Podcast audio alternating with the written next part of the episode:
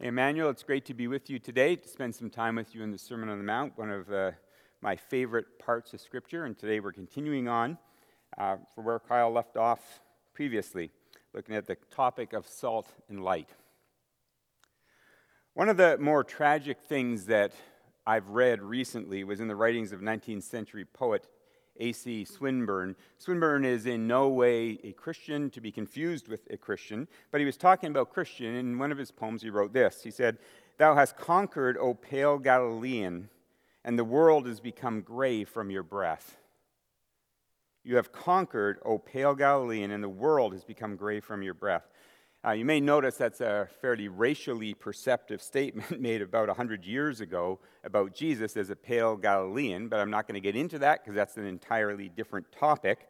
But the part that struck me was that he talked about the fact as a non believer that Jesus had conquered, and yet the result, the outcome of that conquering, was the world had become a grayer place. That the lives of Christians and the people he knew that were living for Christ made everything pale, gray, obscured. It's a curious and a concerning thought. Jesus is the Son of God. He's the second person of the Trinity. He's the head of the church. Colossians tells us that everything was made by him and for him.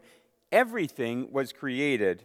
Everything that you have ever righteously enjoyed or loved or given you a sense of vibrancy and life comes through Jesus. Every great meal you've ever eaten and was wowed by, every creative and artistic thing you've ever experienced, every sunrise, every athletic feat, every recreation that you love, everything that seems to give you joy comes through Him.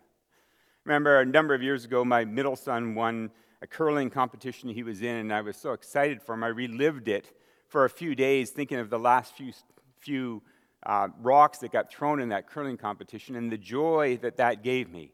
Joy that comes from God. I love cinnamon buns. I love them when they come right out of the oven. And you know, you've had them. I hope you've had them. If you haven't, your life is impoverished. You've had these cinnamon buns, they come out, they're tender and they're sweet, and you put them in your mouth and they just melt in your mouth, and you think, this is so great. In fact, it kind of pops out of you. You can't quite stop it. And you say, oh my God. But it's not swearing, it's actually praise. Like literally, God, you let me have this. You made this. You created this for me. So, how in that kind of a world does anybody end up looking at Jesus and the followers of Jesus and they say that Jesus made the world gray? How does that happen? So, obviously, when we're thinking about Jesus, there's a lot of great things, but there's also not so pleasant interactions. Because Jesus lived a life that made a difference. Everywhere he went, he left a mark. Everything that he touched was different. Every life he intersected was changed. Society as a whole was transformed by Jesus and was never the same. It's not the same because he came to earth. Now, obviously, not everybody liked it. We know that because the crucifixion is a pretty clear indicator of that reality. But whatever else is true, whatever else we might think, Jesus' life and path were not like a cold, wet, rainy day. It wasn't bland, it wasn't boring, it wasn't tasteless and tedious. It called for a response. And when we read the Beatitudes that Kyle talked about just recently, blessing statements at the beginning of the Sermon of the Mount about what a Christian is like, sometimes we come to very wrong conclusions. We review them and we start looking, well, blessed are the poor in spirit. Blessed are those who mourn. Blessed are the meek. Blessed are those who hunger and thirst for righteousness. Blessed are the merciful. Blessed are the pure in heart. Blessed are the peacemakers. Blessed are the persecuted. And we get this idea that Christians should be nice, mild, gentle, uninteresting, uninspiring kind of people. We're sort of the human version of a nap. We're kind of like living, breathing metaphors for a tranquilizer. And we go through life never making a ripple. And that's not what Jesus is saying. That's not what Jesus calls for in the Sermon on the Mount or in the Beatitudes as he describes a follower of Jesus Christ. So his words in verses 13 to 16 are our focus today. And Jesus goes on from these Beatitudes describing the character to talk about the influence. And he says, You are the salt of the earth. But if the salt loses its saltiness, how can it be made salty again? It's no longer good for anything except to be thrown out and trampled underfoot. You are the light of the world. A town built on a hill cannot be hidden, neither do people light a lamp and put it under a bowl. Instead, they put it on a stand and it gives light to everyone in the house. In the same way, let your light shine before others so that they may see your good deeds and glorify your Father in heaven. Not a super complicated passage, not a super complicated idea, but in Greek it's very, very emphatic. You are the salt of the earth. You are the light of the world. And you don't need seminary education for that to be true. You don't need 10 years of experience to get to the level where that's accepted. You don't need a certification permit before you can install this in your life. He says this is what you are if you're a follower of Jesus. You are the salt of the earth, you are the light of the world. It's who followers of Jesus are. In fact, he goes on and he says, And if you're not, you're wasting all our time. If you're not, your life is kind of worthless. And if people look at our lives and their conclusion is that Jesus is somehow gray or tasteless, we're not living the life we should be living. So, Jesus in this passage is using two very common illustrations, things that were part of everyday life, as metaphors for living, of the kind of influence we have. And there's an assumption behind them. When he says the world needs salt and light, it means that the world needs an influence upon it. Salt did two primary things in the ancient world. One, it added flavor, but that's not really the main idea here. The main idea for the ancient world was that the primary purpose of salt was to preserve. You take the salt, you rub it into the meat, and you have to do that, otherwise, the meat putrefies. So it wasn't flavor because the meat that they had had plenty of salt already. It didn't need any more. But The idea is kind of disgusting putrefied meat. And I use that word intentionally because it literally rots, it goes bad. And if you've ever been near a dead animal that's putrefied, you don't forget it. It's a smell that sticks with you. It's one of those things that gets in your sinuses. Weeks later, you're sniffing your thing. I think that smells still here. I just can't get rid of that. And Jesus is saying, left to itself, our culture and our society will rot. In a similar way, he says, You're the light of the world. We need light because the culture is dark. And if you've ever been in true darkness, which I think probably all of us have, you know it's kind of disorienting. It's a thing that we don't like too much. It's why we carry flashlights when we go somewhere, it's why we turn on the light when we walk into a house. When I was seven years old, or somewhere around seven years old, I was living in Montreal, and the power had gone out. We were at a neighbor's a couple houses down from us, and they had a fire outside. It was all great. My mother says to me, Hey, you need to go get ready for bed. So go on home. Now, don't freak out. This was a whole different era.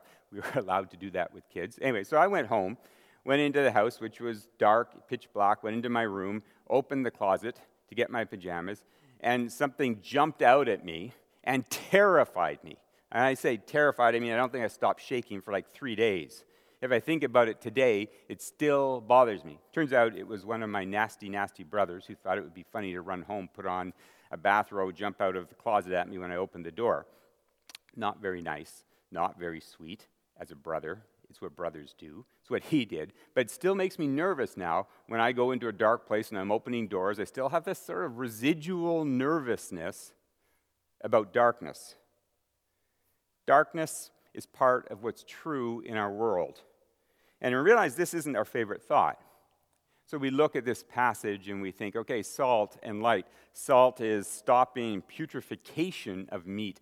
Light has to shine into darkness, and the impression, the intent, is that our world is not getting better on its own.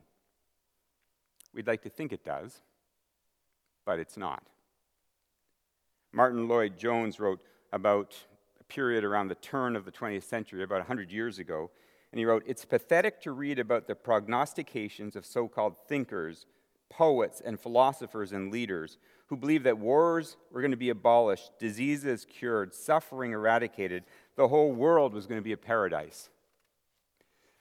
Obviously, not true. It's an era that, if it ever happened, we somehow missed. I think the two world wars had something to do with saying that's probably not real. It's probably not going to happen. It's not a lot different today. I hope you look at the world around you and realize it's not getting better on its own. Whether you're talking about genocide in northern Myanmar, now genocide occurring in Ethiopia as well, whether it's more displaced refugees in the world today than there has ever been in the history of the world, whether there are over a million people in Chinese re education centers, not to mention COVID, US elections, it's pretty clear salt and light are still needed. And that's without ever discussing the moral, ethical issues of our own country. Salt and light are needed. And Jesus says, in that world, in this world, in our world, we're to be salt. rubbed into the meat, keep it from rotting. We're to be light, shining in the darkness to show the way to go. It's needed. It's good news, thankfully, that God, in His common grace, has provided other means beyond just Christians to make a difference in the world, whether it's governments or whatever. But the Christian responsibility that comes from this is huge, it's massive. Don Carson writes in his commentary on it, he says, heirs of the kingdom, living out the norms of the kingdom, constitute the witness to the kingdom. It's the point of the Sermon on the Mount. We're to live a different way. We're to be countercultural. We're supposed to stand out, be salt and light. And it's not focused on us, on what we want or don't want, what we feel like, what our opinion is. It makes a difference for society, for everybody around us. So if we fail to be salt, we fail to be light in our world today, then we are failing the world that we are called to serve. If we don't live that life, we fail our neighbors, we fail our coworkers, we fail our friends, we fail our family. If we're not salt and light. In fact, strong enough an idea that Jesus goes on and says, if you lose your saltiness, you're good for nothing. Now, technically speaking, of course, you can't lose saltiness. Sodium chloride's a super stable thing, it doesn't lose it. But in Jesus' time, that salt was mixed with impurities, uh, different kinds of things, and the salt could get washed out of it, so you're left with nothing than uh, more than kind of a white dust that they sometimes could use on a path. So he says you're good for nothing except to be thrown out and trampled underfoot, that was literally true. Jesus goes on about the light, and he says, There's no point turning on your lamp if you plan on covering it. You're meant to be like a city on a hill that you can see that helps you find the way, that helps you find home, in a sense, when you're out in a dark place and you need to find it. It's like when you're driving over the Coquihalla, which I've done way too many times in the night, and it's a dark, it's a cold, it's a snowy kind of night, and you're trying to get to Kamloops, but it's pretty late, and you just are thinking, if I just get to that hotel, get to bed, that would be great. And you turn that last kind of corner on the Coquihalla that you start to angle down, and you can see Kamloops and the lights of it shining there in front of you, and it's kind of like you're getting home. You're getting here finally. And Jesus says, We're meant to be that. But if you just hide the light, there's not much point. In the history of the church, we've often been washed out salt. In the history of the church, we've often been light that got hidden instead of shown. In fact, there's repeated times in church history where at least groups within the church have withdrawn into themselves into isolated communities. Technically, they were called the most extreme of that, at least, were called monastics. They would live as hermits. Eventually, they began living in monasteries. In some cases, they were in caves. In other cases, they lived their whole life on top of old Roman columns and would be there for years in order to stay away from the putrefying nature of the world around them. It's interesting as Jesus is writing this passage that he's somewhere close to the Sea of Galilee, and that's not too far from the Dead Sea. For those of you who know your geography, maybe you've ever been to Israel, the Dead Sea is super saturated with salt, so you can go and just lie in it and you'll just float. You can't really actually not float, you have no choice. So it's got all this salt in it, but not far from the Dead Sea, just on the hills beside it. Um, was one of the earliest of these communities called the Essenes who withdrew from the society around them and lived in the caves. They're the community that wrote what we know as, as the Dead Sea Scrolls, which were very famous, helped get all kinds of manuscripts of the Bible and other things. They called themselves the Sons of Light. So you've got the Dead Sea with a community living beside it, withdrawing from community, living in caves, calling them the Sons of Light. And Jesus comes along and says, Look, you're the salt of the earth. You are the light of the world. And maybe he chose those metaphors because the people there understood exactly what he was saying, the people who lived around there. You don't show the way if you withdraw into the darkness of caves. You don't stop meat from rotting if the salt isn't actually rubbed into the meat. It has to contact, it has to make a difference. Helmut Thielicke wrote Salt and light have one thing in common they give and they expend themselves. They are the opposite of any and every kind of self centered religiosity. We're in the business of giving ourselves away, expending ourselves. And that means that we have to be involved. So there's some significant, big implications for us today. And when I say today, I don't mean in the general sense of centuries, I mean actually today, in recent history, for us living here right now. So, as you're listening to this sermon, I encourage you with me to take a minute to push pause because it is really important to think about this. If we want in any way to be true followers of Jesus, this is a tricky business. And there's a lot of opinions about what it means to be salt and light. But Jesus says it you are the salt of the earth, you are the light of the world. So, what does that mean in North America today, in Canada, in British Columbia, in your day to day life? And I want to suggest to you in this minute when we're pausing in this sermon, and you'll have to think about this. Some of you will agree, some of you will disagree, some of you might even be mad about it. I don't know. But I want to suggest to you that we are living in the most dangerous, dangerous era for Christianity in North America in my lifetime maybe much longer than my lifetime, but for sure in the time that I'm aware of as a follower of Jesus. And not because of persecution, not because of values that are different, not because the world around us is putrefying. It always was, it always will. There's only one answer to that, which is the gospel of Jesus Christ, where people understand they're living in a world and being people in a world that are filled with sin and need Him as their Redeemer. So I'm not talking about persecution. But I'm talking about the fact that in our world today, in recent history today, we have allowed Christianity to become something very different than what Jesus taught. We have allowed Christianity to represent something very different than what Jesus asked us to be. And not only are we allowing it to continue unchecked in our churches and in our lives, we are actually advocating for it.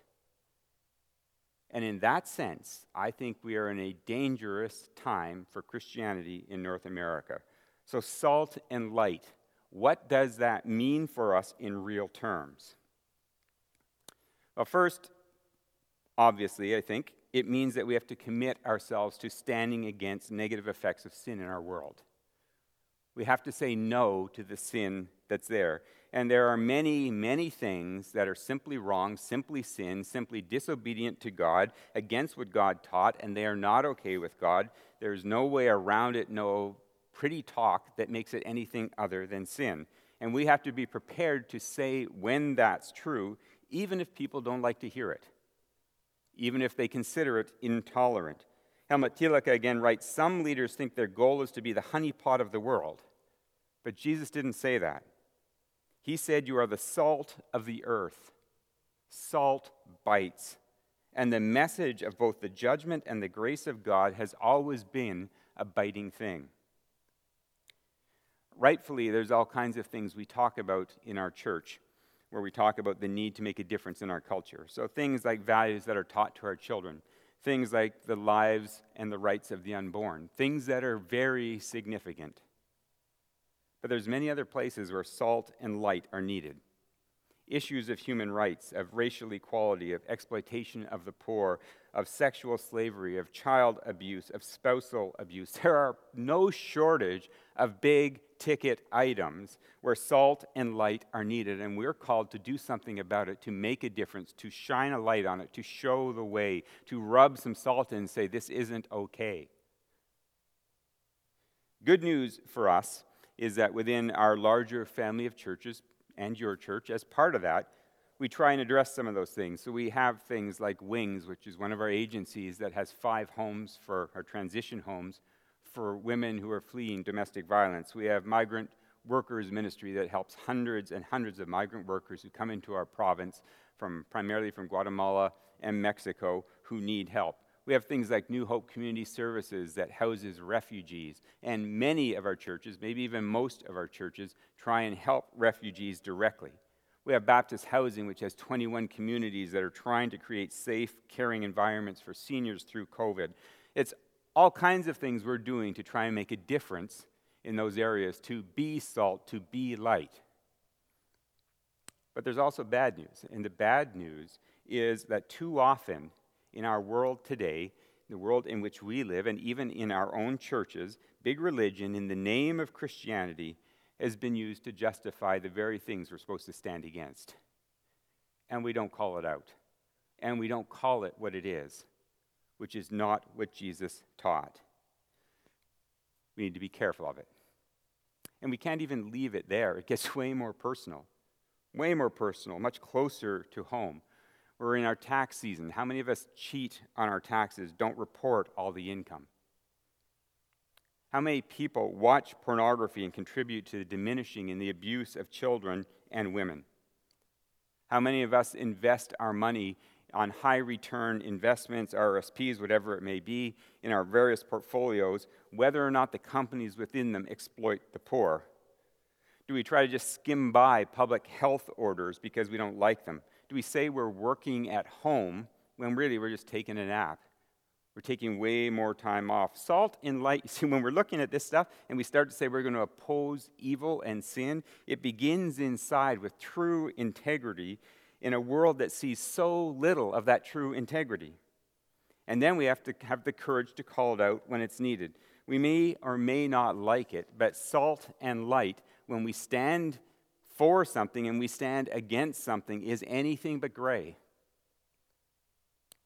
And it makes a difference. So we need to be committed to standing against the negative effects of sin in our world, and that starts within each one of us. It starts within me, it starts within you. The second thing we have to do is we have to commit ourselves to making a noticeable, positive difference in the world around us.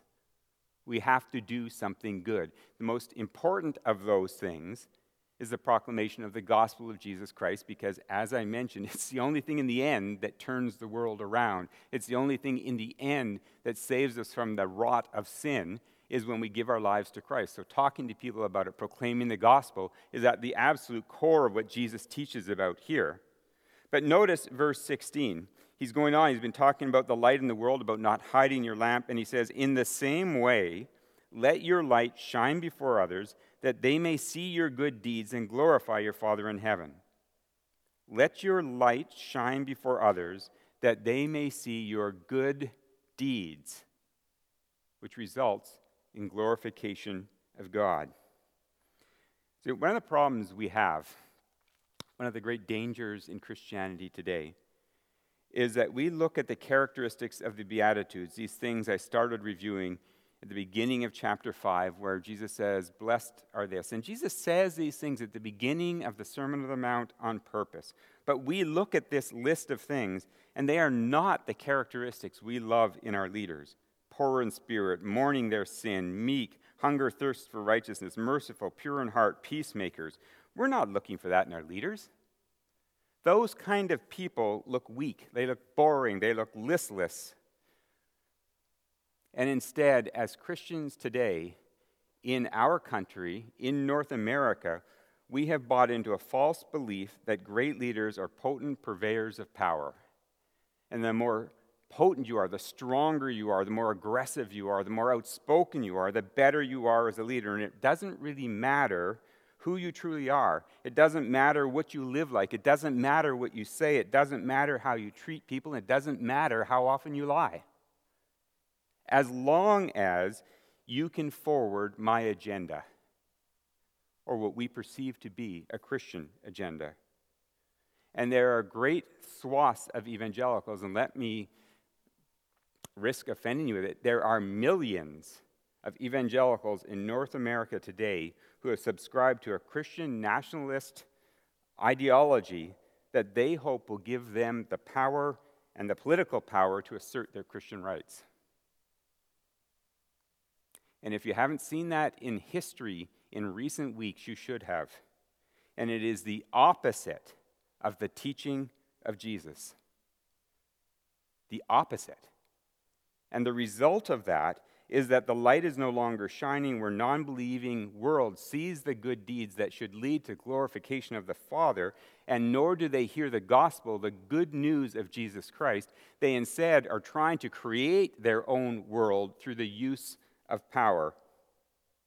So I hope, I pray that for you, for all of our churches, that we were horrified to see Bibles, Jesus saves signs, prayer as part of the storming of the Capitol in Washington, D.C. a few weeks ago. I hope we were horrified by that. More importantly, I hope that we understood the true horror and the danger of that were that people are co opting the name of Jesus into the pursuit of power. They are using Jesus as their justification for the pursuit of power, however they get it. And when we start to do that, when evangelical Christianity, people who claim to be people of the word, followers of Jesus, start to do that, we are in grave danger of being conscripted into causes that have nothing to do with Jesus at all. And in the name of being salt and light, we've become anything but. We haven't just lost our way, we are on a completely different track. Tim Keller, conservative Christian leader in New York City, wrote in New Yorker magazine there was a time when being an evangelical meant that we could claim the high moral ground. Now it is simply synonymous with the term hypocrite. That should scare us. The Sermon on the Mount is considered the highest example of ethical teaching in the world because it calls us to a life that is totally culture or counter to our culture. It's not about our rights, and it never was.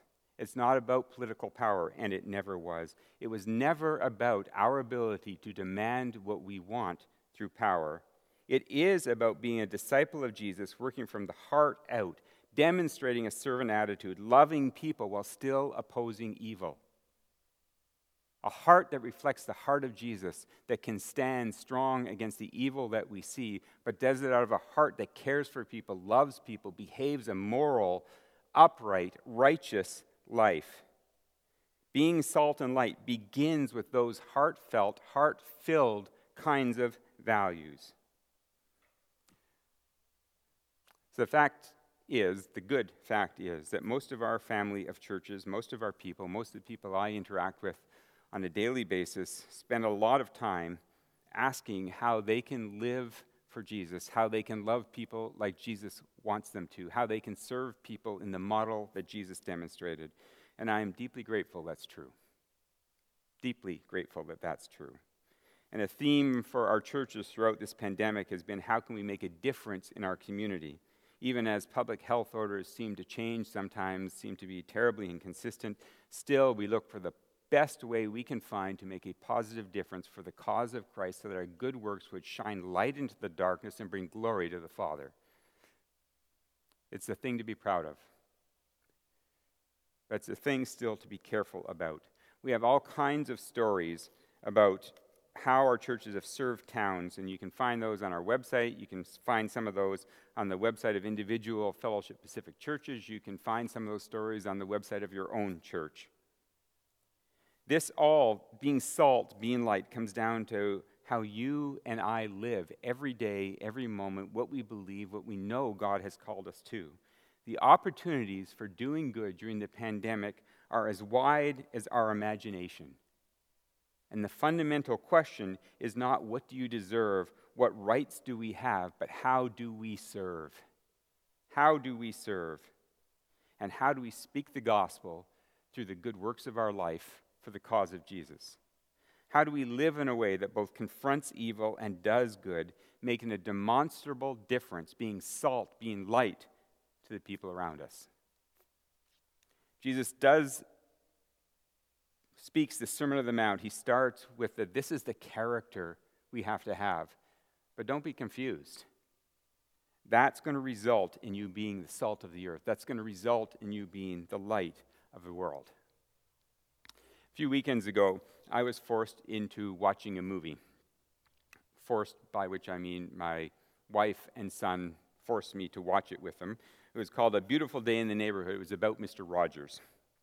And I had to get pulled into that room to watch that pretty much kicking and screaming because when I was growing up, this was the lamest, most inane, and boring thing on television. I could not even imagine watching a movie about Mr. Rogers, listening to him play that little song, It's a Beautiful Day in the Neighborhood. The whole idea of it made my brain start to have cramps. Wanted nothing to do with it. Turns out it's a primarily true story, not entirely because it's a movie, about a fairly hard hitting reporter. In the movie, he was called Lloyd Vogel. Real name was Tom Junod who was forced to do kind of a puff piece on Mr. Rogers for Esquire magazine. Uh, the reporter, Tom Junod, typically tore people apart in his expose kind of writing about people, saying what wasn't true, what they hadn't told you, all those kinds of things. Anyway, I started watching this movie, and it was ridiculous. Actually, quite absurd. And first while of watching it, I thought, no, I was right. I shouldn't have watched this. It's just painful to watch. Mr. Rogers, and it's portrayed as the most sincere and the nicest man alive. In fact, they say it repeatedly throughout the movie. I think he's the nicest person alive. The reporter who was writing for him didn't buy it at all because he never did. He started looking for the hidden secret. So he'd ask him questions, trying to find out what is the secret thing underneath that you're not telling us that I can write about to do this expose on you, Mr. Rogers. So he'd start talking to him, You're very famous. You know, how do you feel about being famous? And Mr. Rogers says, Fame is a four letter word. And didn't want to talk about it. Say, I'm not famous. He wanted to go home with Mr. Rogers and just track what's actually going on in his life. So he did. Turns out Mr. Rogers didn't get a limousine back and forth to a movie studio. He took the subway every day with ordinary people, and he took this ride with them on the subway, and people on the subway car with him started to sing, It's a Beautiful Day in the Neighborhood. Ridiculous, like I said. Eventually, he realized this might actually be who this guy is, and when the Esquire magazine article came out, it was entitled, Can You Say Hero? Not what I was expecting from a movie, and I wasn't expecting either to get kind of sucked into this movie. So while it was on, I actually Googled the article, Can You Say Hero from Esquire magazine, to read the actual original story that this movie was based on. And I started reading this article and realized all of the events that are occurring, or most of the events that are occurring in this movie, are actually true events. it might be that Mr. Rogers actually is the nicest man alive, or was in his time. So I started to Google it more and understand, try to figure out what's really going on with this. And turned out Mr. Rogers was an actually ordained pastor, Presbyterian pastor, who is a deep, devout, devoted follower of Jesus Christ, who tried to apply this kind of teaching, the Sermon on the Mount kind of teaching, to his life every single day. It was a bit startling to watch. It changed the movie. And I spent the next few days after watching this movie asking myself how I had got sucked into this cultural vortex where it was lame, it was insipid, it was gray to be poor in spirit, to mourn over sin, to be meek, to hunger and thirst for righteousness, to be merciful, to be pure in heart, to be a peacemaker, to be persecuted for righteousness. How somehow I had no interest in looking at a documentary about a legitimately sincere, nice person who followed Jesus. That's the danger of our world today. It's the danger of how we are presenting Christianity to the world. And part of us, part of most of us, are buying that story. Jesus says, This is who you're called to be. And if you're this, then you will be salt and light. If you live this, your light will shine before others. They will see your good deeds, and they will glorify your Father who is in heaven. And your life will be anything but gray. Let's pray together as we come to the end of this. Father, I thank you for these words spoken so long ago, so famous around the world for people who um, are followers of you or not. Sermon on the Mount has changed lives for centuries and centuries. Father, we acknowledge to you today that it needs to change our life again. As many times as we've read it, as many times as we've thought of these words, I would pray that through your Spirit you would press into our hearts, our minds, into the way we see the world, into the things that we see in the world around us, and understand your teaching and be able to separate it from what the world is selling that we might have bought, that we might have followed. Father, we confess that too often we look at these lists of characteristics and think of them as anything but strong. And again, we confess to you that in so doing, uh, we're following a path that isn't yours. So, Father, we want to be salt. We want to be light. We would ask that your Spirit in our lives would give that salt, give that light to change and transform who we are, that we would be transformative to the world around us, to your glory, to your honor, and into eternity. And we pray this in the name of Jesus Christ. Amen.